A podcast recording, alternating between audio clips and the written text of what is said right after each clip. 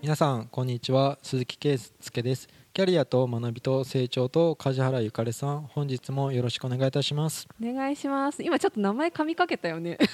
もう噛んでるのはいつもですけど。びっくりした。自分で編集してるからどもったりしてるところとか結構切ってるんですよ。あそうですか。配信の中では多分半分ぐらいはあの切られてるんだけど。あ本当？自分で聞いてて滑舌悪とか全然そんなことない。違う。名前噛んだから珍しいなと思ってて。いい、はい。そんなにうまくない。失礼しました。で今日のテーマは、はい。まあ、結構自民党総裁選の時に思ったことのうん。先週の続きでもあるんですけど、はい。雇用のところで割と政策聞いてて、まあ、規定路線で65歳の定年とか70歳定年になっていくみたいな道筋をつけるうん。って言ってでも雇用の重点うん頑張ってる企業にはなんか減税をするみたいな話もちょっと出てたんですよ。そんなのただの上っ面なだけであって、ううん。サントリーの新浪さんが、うん。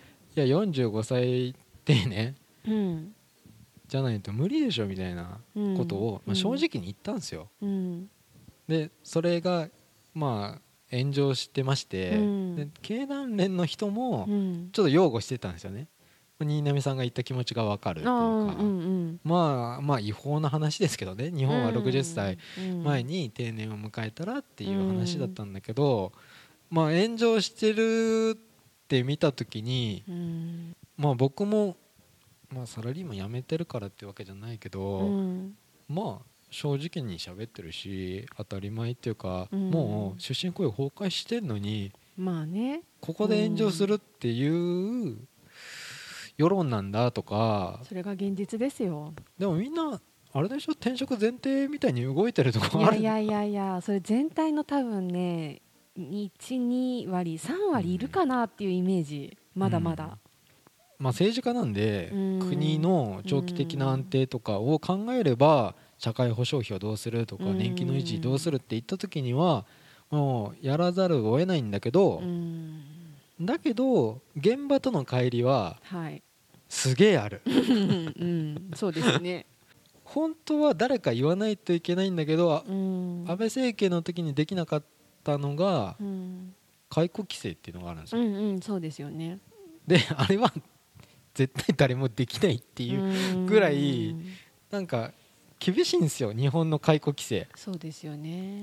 30日分の解雇予告手当を払えば解雇していいみたいな手続き上みたいなところはあるんだけど、うん。裁判に行けばももっと高いあの争点があっていやほとんど無効になってんですよ。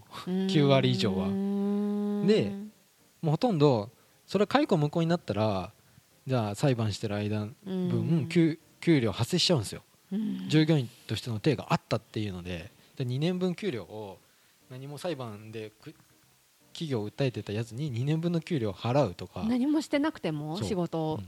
復活って言ってなんか東芝の人？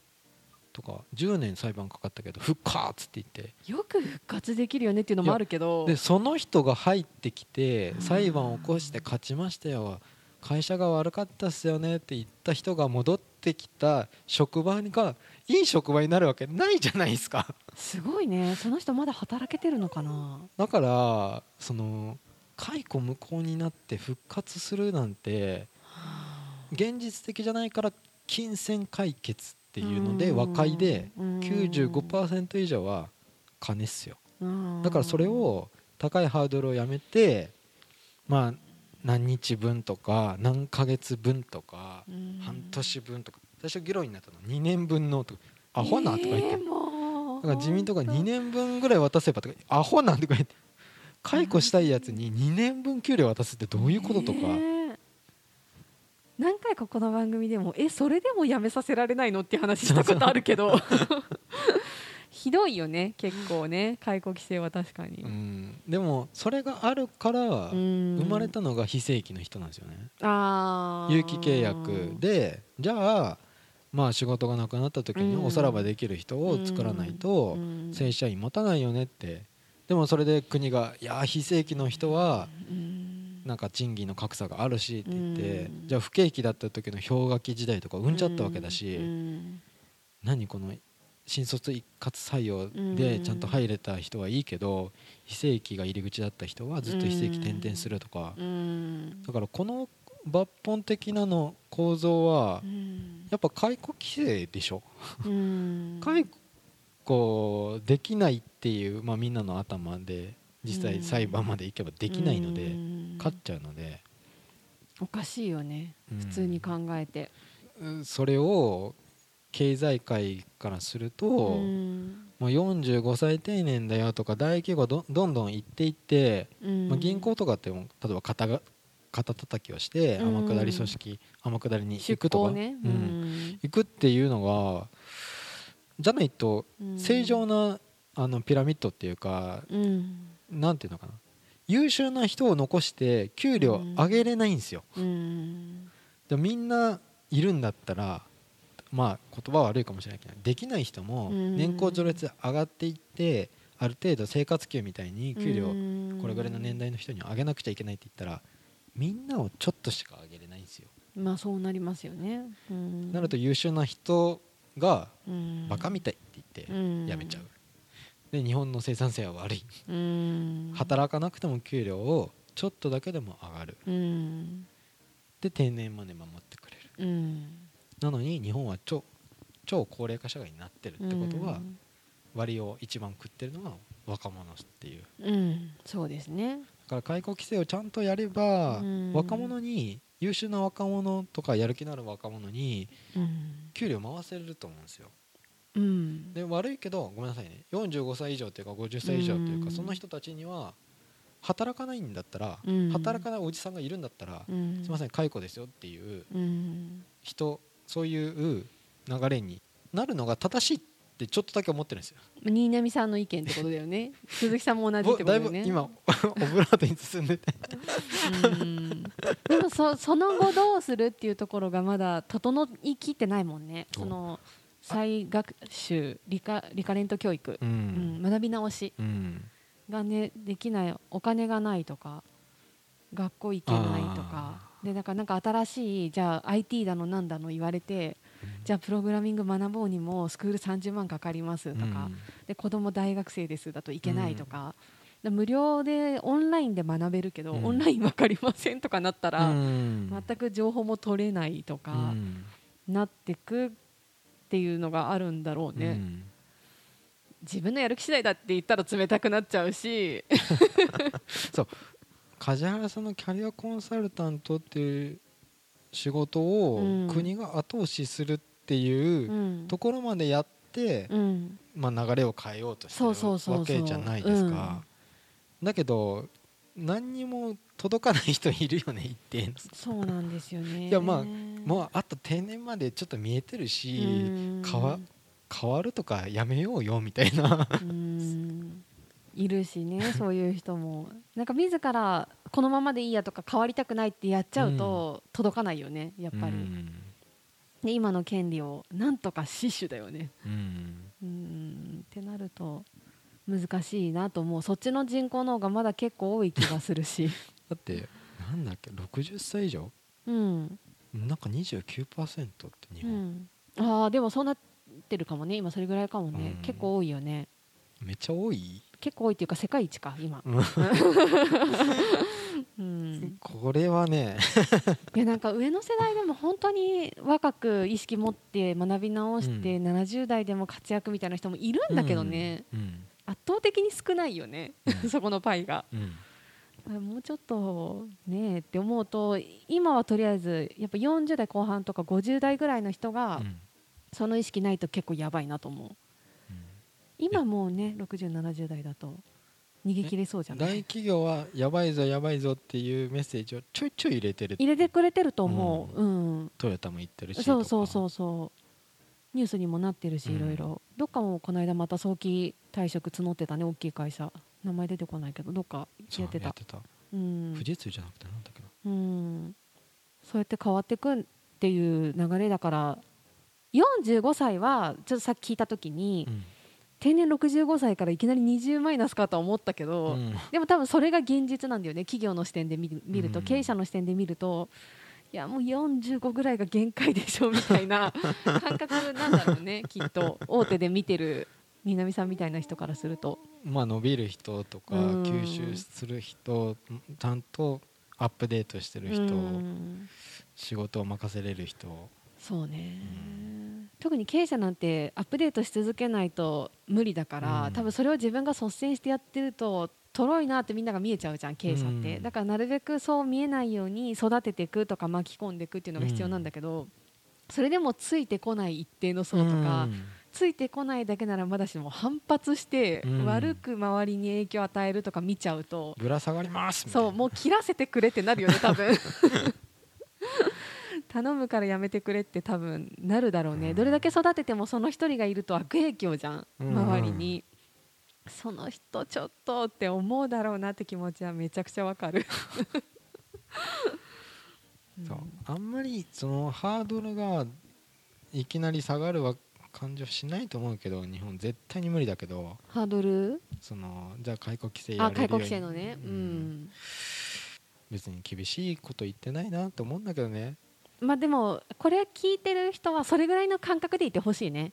あそれもしょうがないよなとか、まあ、そういうふうになるよなって思っておいた方が、うん。ならなかったらラッキーだし今もし勤めてる人は、なったらもうそ日本全体としては優しい国なんですよ。う、う。ん、超優しい国でうん。優しい人の方が多い、明日クビって言われないからね、うん。うんでうん。優しいところが大多数で占めてるから、うん。そんなにそのななんていうの競争大国例えば中国みたいうん。に仕事できないんだったらみたいな感じにはならないしアメリカとか欧米みたいに、うん。じゃあ来年更新しませんよっていうかうん。そういうなんか感じにはならない。日本のね絶対文化は絶対あると思うんですよね、うん。空気読むみたいなうん。ところあるんだけどそれでもそれだけ企業が体力なくなったってことだと思うんですよね。まあないでしょう。こそれにコロナの打撃だからね。うん。うん。だからやっぱり別に戦力化っていうか、うん。稼ぐ力を、企業がもう持たないっていう現状と、日本が稼げてないっていうところがあって、うん。自分の給料も、まあ、構造的に言ったら上がらないって上がる要素がうん。どんどん目減りしてるわけじゃないですか。うん。だったらもうなんか自分はどう変わらなくちゃいけないのかっていうか。なんか本当に今の会社なり今やってる仕事がすごく好きで、でなんかこの先も、まあ、なくならないというか、うん。ある程度残っていけるだろうっていう人はその分野のスペシャリストとしてなっていきたいならなっていくのもありだと思うの、だけどなんかその業界見た時にあんまりもうパイが限られててなかなか自分上に行けないなっていうのがうん。その会社だけじゃなくて業界で見た時にそう思うんだとしたらやっぱりじゃあ何か別のスキル身につけようってならないとうん。ダメででそれがやりたくないことを無理にやる必要はないにしても、うん。やりたくないことがないから何も動かないだとうん。全然意味がないから、うん。だからそういう意味では今この時代でも転職市場に出てる業界っていうのは見た方がいいよね。うん。でどういうものが募集されてるとか必要とされてるっていうのを見ると、まあ、うん。大体どうしても IT スキルの方に行ってしまうけど、うん。でも多少身につけておいた方がなんかメリットがあるというか、うん。自分の潰しが効くなって思うものはうん。よっぽど苦手とか嫌じゃなければ、うん。まずなんかちょっと見てみようとか本読んでみようとか、YouTube 見てみようでもいいからその分野に触れようとしてほしいなと思う。今更遅いって絶対思う必要はないんですよない。全くない、長いぞ。うん、本当にそう。健康寿命長いっすよ、うんないない、退屈な人生待ってるっていうよりかは、うん。学んであ新しいこと吸収するっていうなんかそこの刺激っていうか好奇心っていうか、うん。なんかそこは一回ちょっと小さな火でもいいからなんか火が灯すといいなっていう、うん。そうだからなんか一番困るのが好奇心ゼロっていう人。何にも興味ないですってなっちゃうとうん。動かないんだよね。うん、日々なんだよね。日々浪費していくって感じ。消費していく知らないこといやみんな知らないことばっかりなのよ何の分野にしても俺分かってるみたいなの絶対ないから、うんないない。だから自分の分野以外のところで今 IT とかっていうのは義務教育終わって大学終わった後、ね久しぶりにうん。ちょっと勉強したらどうす学び直かっていう。し。そう学び直し大事。めちゃくちゃ大事。まず本読むでもいいから。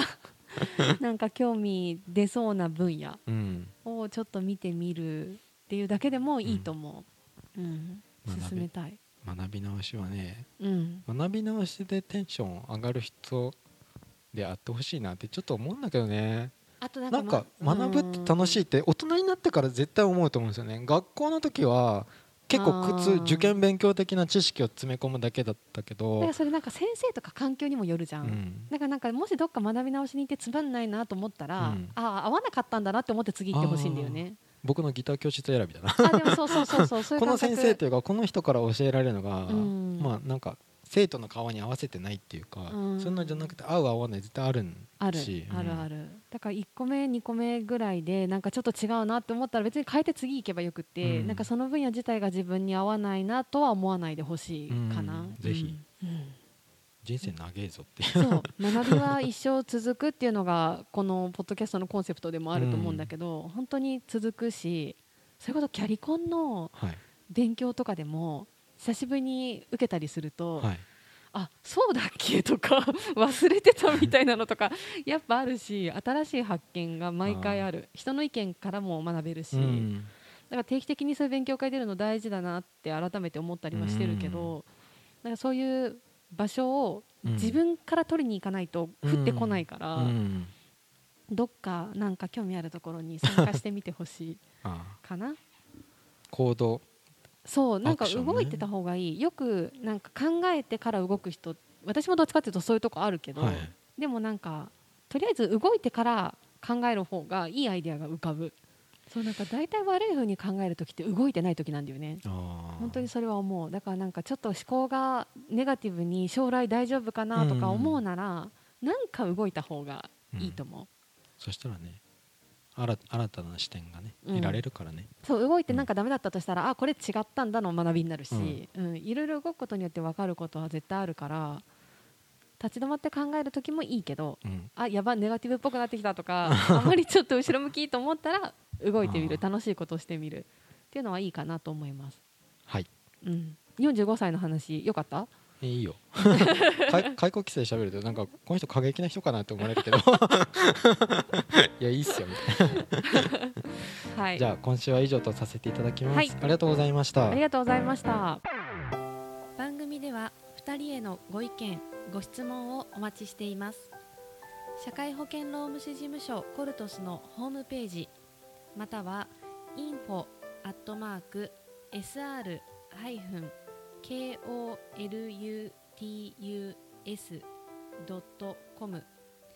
info アットマーク sr ハイフンコルトスドットコムへお問い合わせください。お待ちしています。